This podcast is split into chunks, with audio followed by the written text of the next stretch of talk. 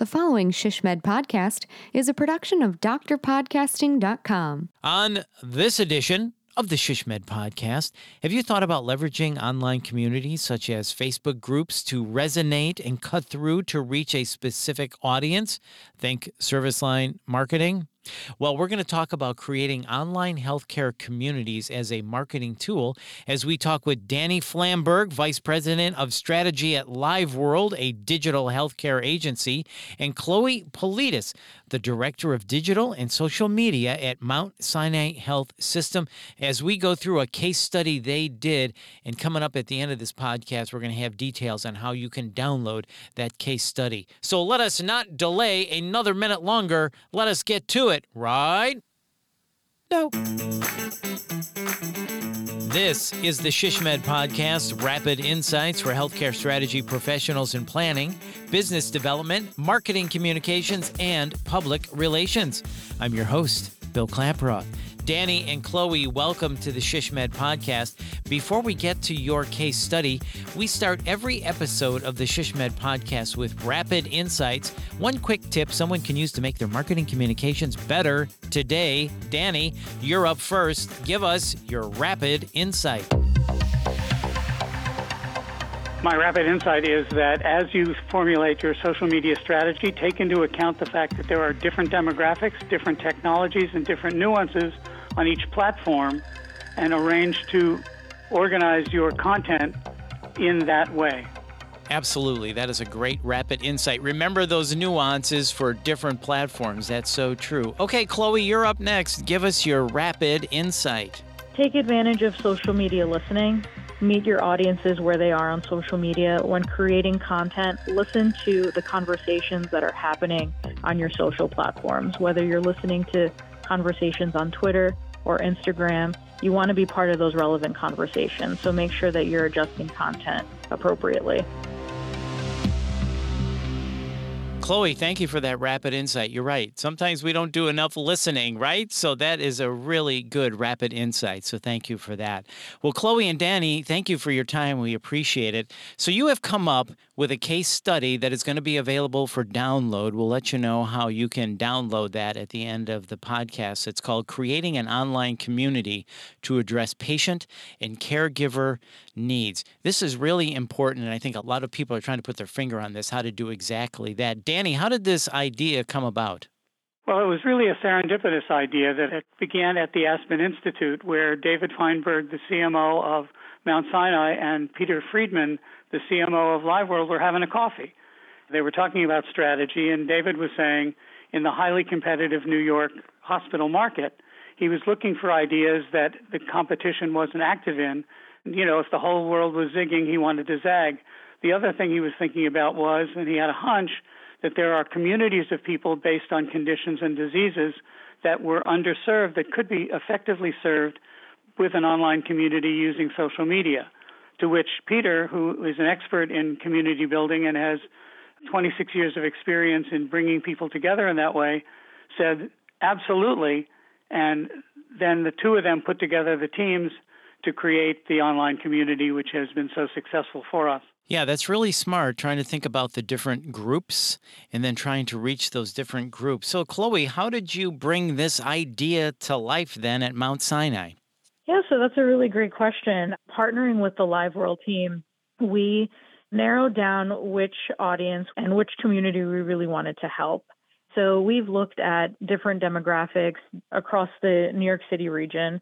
And what we realized while even searching through social media platforms and, and conversations that caregivers of loved ones with Alzheimer's don't really have the online resources available, especially in a private community group setting that's connected to an academic medical center or large health system. So we really brought a unique approach to this group because partnering with LiveWorld and our Department of Geriatrics and Palliative Medicine, we're bringing our Mount Sinai experts directly into the group to connect with caregivers to address the emotional, the financial needs of caregiving.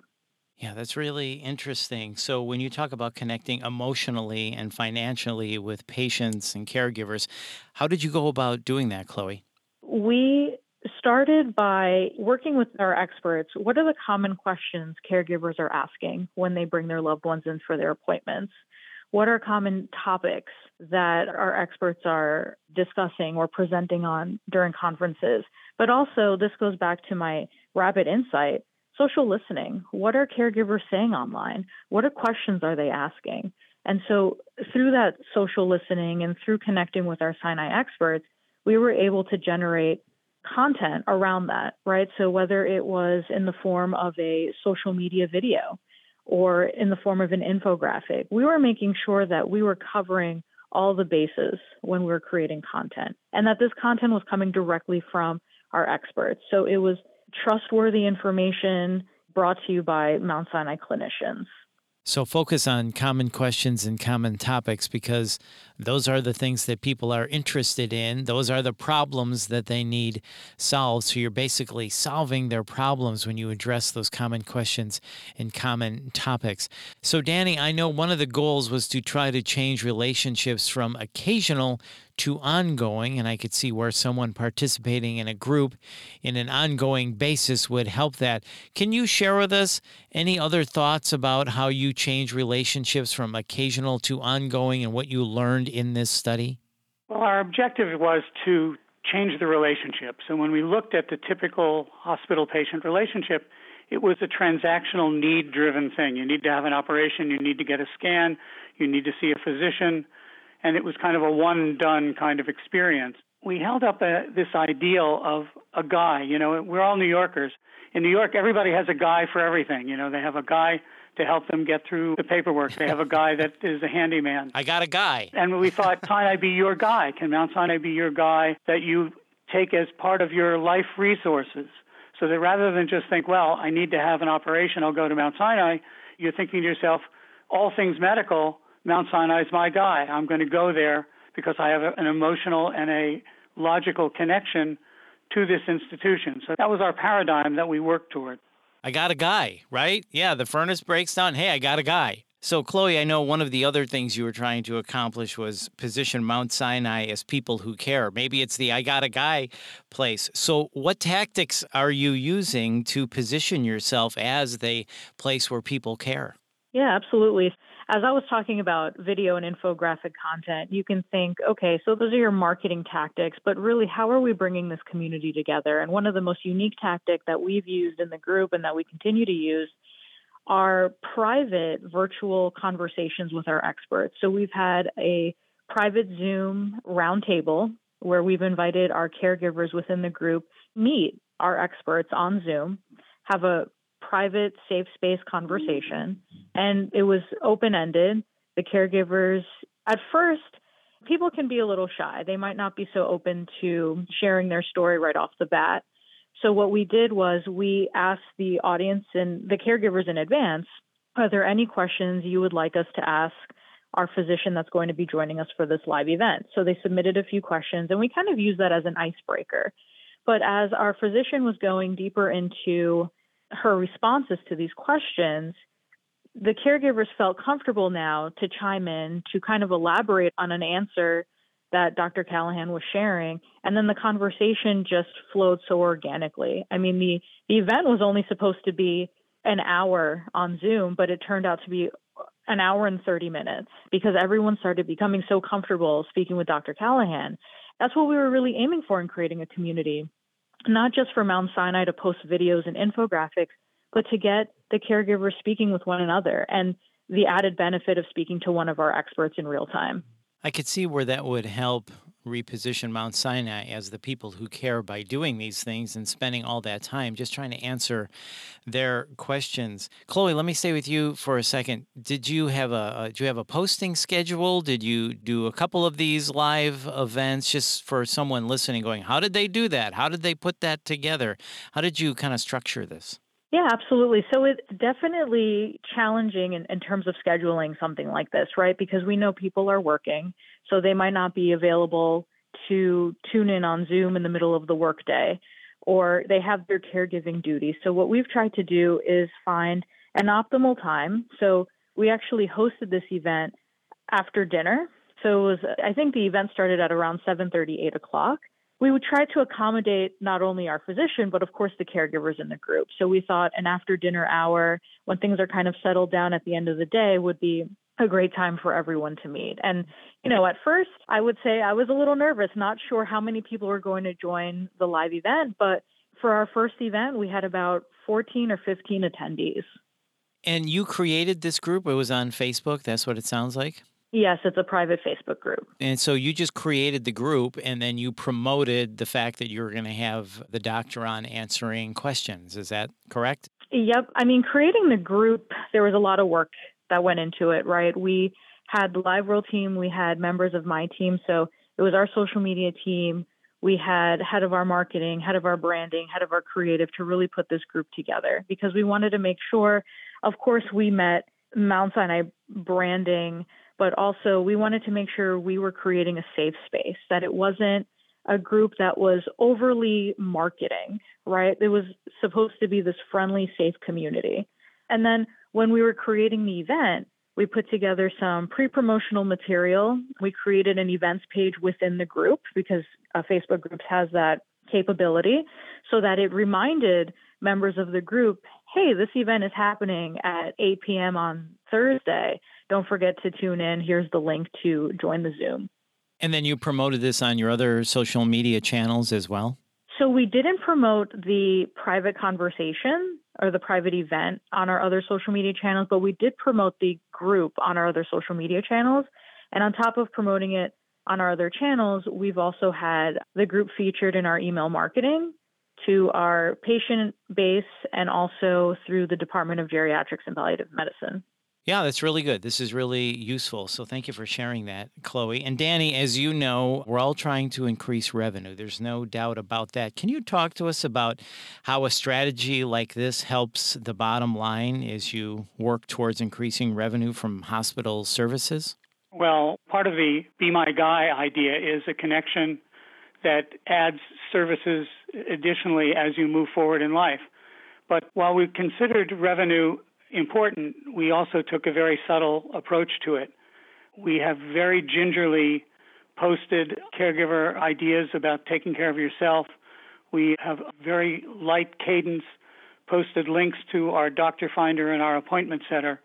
Over the course of the six months that the group has run, about 10% of our membership has clicked on one of those links. So there is some trail of revenue coming in, although that's not our principal driver. And we're very cautious about how we present this so that it is all about the caregivers, all about the community, all about peer to peer, not necessarily Mount Sinai marketing to a, an audience. You don't want to be perceived as over uh, salesy, if you will. Right. We don't want to be your sales guy. right. We want to be your emotional emotional validating guy. We want to be your resource guy. We want to be your medical knowledge guy. So I love this idea of putting together groups like this. But Danny, a question that comes up uh, then is uh, how do you integrate an online community like this into the overarching brand strategy?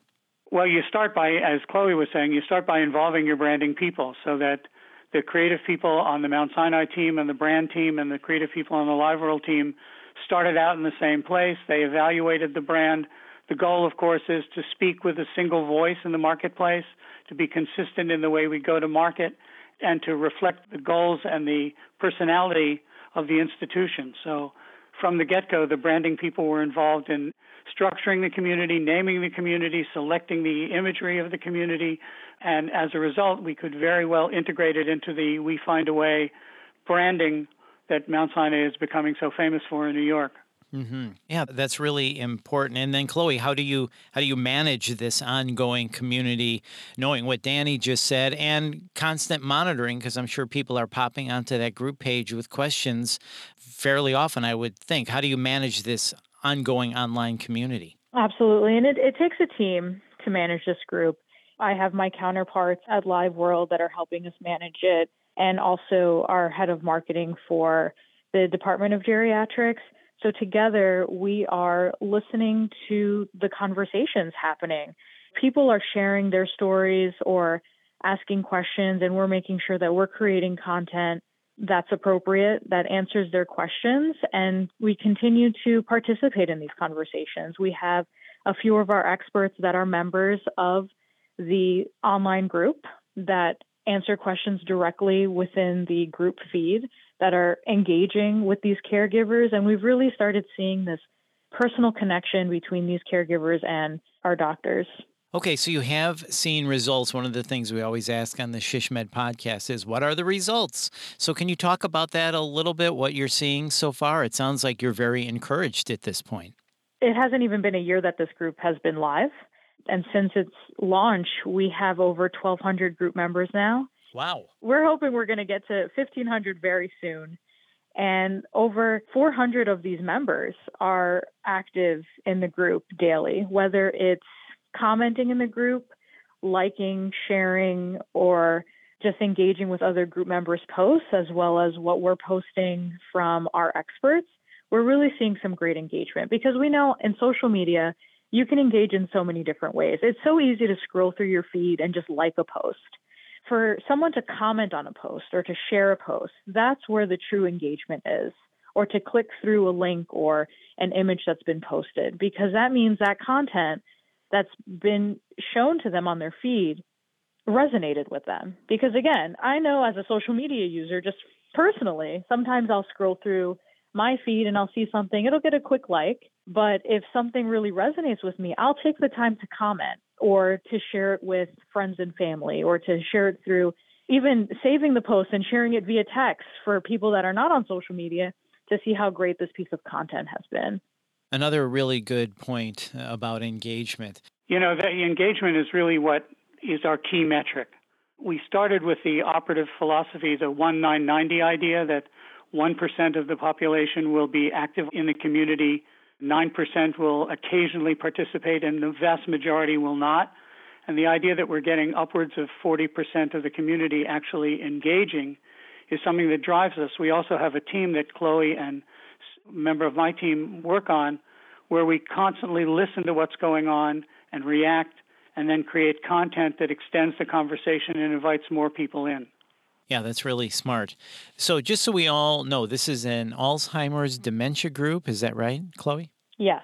Okay, very good. So, Danny, you started out with this idea, this idea that came about as you were having coffee do you think you've hit the mark on this? You wanted to create something different. You wanted to zig when other people are zagging. Has this done that for you? Yes, we feel very strongly that way. We've closely monitored our competition. Chloe and I have made some presentations at some trade events where we ask people, Are you doing communities? And the vast majority of people that we speak to are not. We've achieved the zig versus the zag. We've achieved a healthy amount of engagement and we've got uh, 1,200 people that are pretty dedicated to participating in this community. So it looks like green lights all along for us. Yeah, it sounds like you're maximizing social media in a way most of us don't do. We all have social media and we all make our posts, but this is different. This is another component. So, this is really important for all of us to pay attention to. So, thank you both for your time. Before we close, though, uh, let me ask you each the same question. If there's anything you want to add about this type of a strategy and tactic, Chloe, let me start with you. What's really exciting for us at Mount Sinai is that we're going to be taking this tactic and expanding it throughout various service areas within the health system. And of course, we are going to think through this strategically. So, my one key takeaway for people that are listening to this podcast today is that really think about starting communities online. We, as social media marketers, we are used to creating content that's public facing, but I think if you create a safe space for, for patients, for caregivers to really talk about what it's like having to come across challenges and deal with challenges and really find other people that they can connect with, but also take advantage of the fact that, you know, if you work in a healthcare system, you have the experts there and they're willing to connect with patients and caregivers. So really take advantage of that opportunity. And think about spreading it to other service lines. You can have an orthopedics group, a heart health group, a bariatric surgery group, right? Exactly. You can expand into so many different areas. Right. The sky really is the limit with these communities. Yeah, it's really, again, really important that we all pay attention to this. And Danny, any closing thoughts from you? Anything you want to add? I would echo what you and Chloe have said that service line marketing can be greatly improved by using this community as a tool. I mean, you obviously have to define a population and a need. You have to marry that need to the strengths or to the bench strength of, of the hospital or the institution. But as you point out, there are many conditions and categories and diseases where patients and caregivers need information, they need expert information, they want to, to connect with peers. And this is a perfect way to not only super serve populations, add value and a halo effect to the hospital, to become the guy, and also to provide genuine service to a population in serious need. I got a guy. We need to become the guy. I love that. Such a great analogy. Well, thank you both for that. And Danny, I know that you and LiveWorld are making this case study available. Where can we go and download it? It's very easy. Go to hello at liveworld.com, shoot us an email, and we will shoot you back the case study. It's absolutely free, and we're delighted to share it with you. Okay, hello at liveworld.com. Well, Danny and Chloe, thank you so much for your time. This was very insightful. We really appreciate it. Thanks again. Thank you for having us. Thank you. And once again, that's Danny Flamberg and Chloe Politis. And if you would like a copy of the case study, just go ahead and email Danny at hello at liveworld.com and request the online healthcare communities as a marketing tool case study. In fact, Shishmed is presenting a special webinar with Chloe and Danny on this very same subject. If you would like to check it out, it's on Wednesday, April 20th from 12 to 1. And for more info and to sign up, just visit shsmd.org and then click on the education calendar. And if you found this podcast helpful, and come on, people, how could you not? Please share it on all of your social channels and please hit the subscribe or follow button to get every episode of the Shishmed Marketing Podcast. This has been a production of drpodcasting.com. I'm Bill Klaproth. See ya.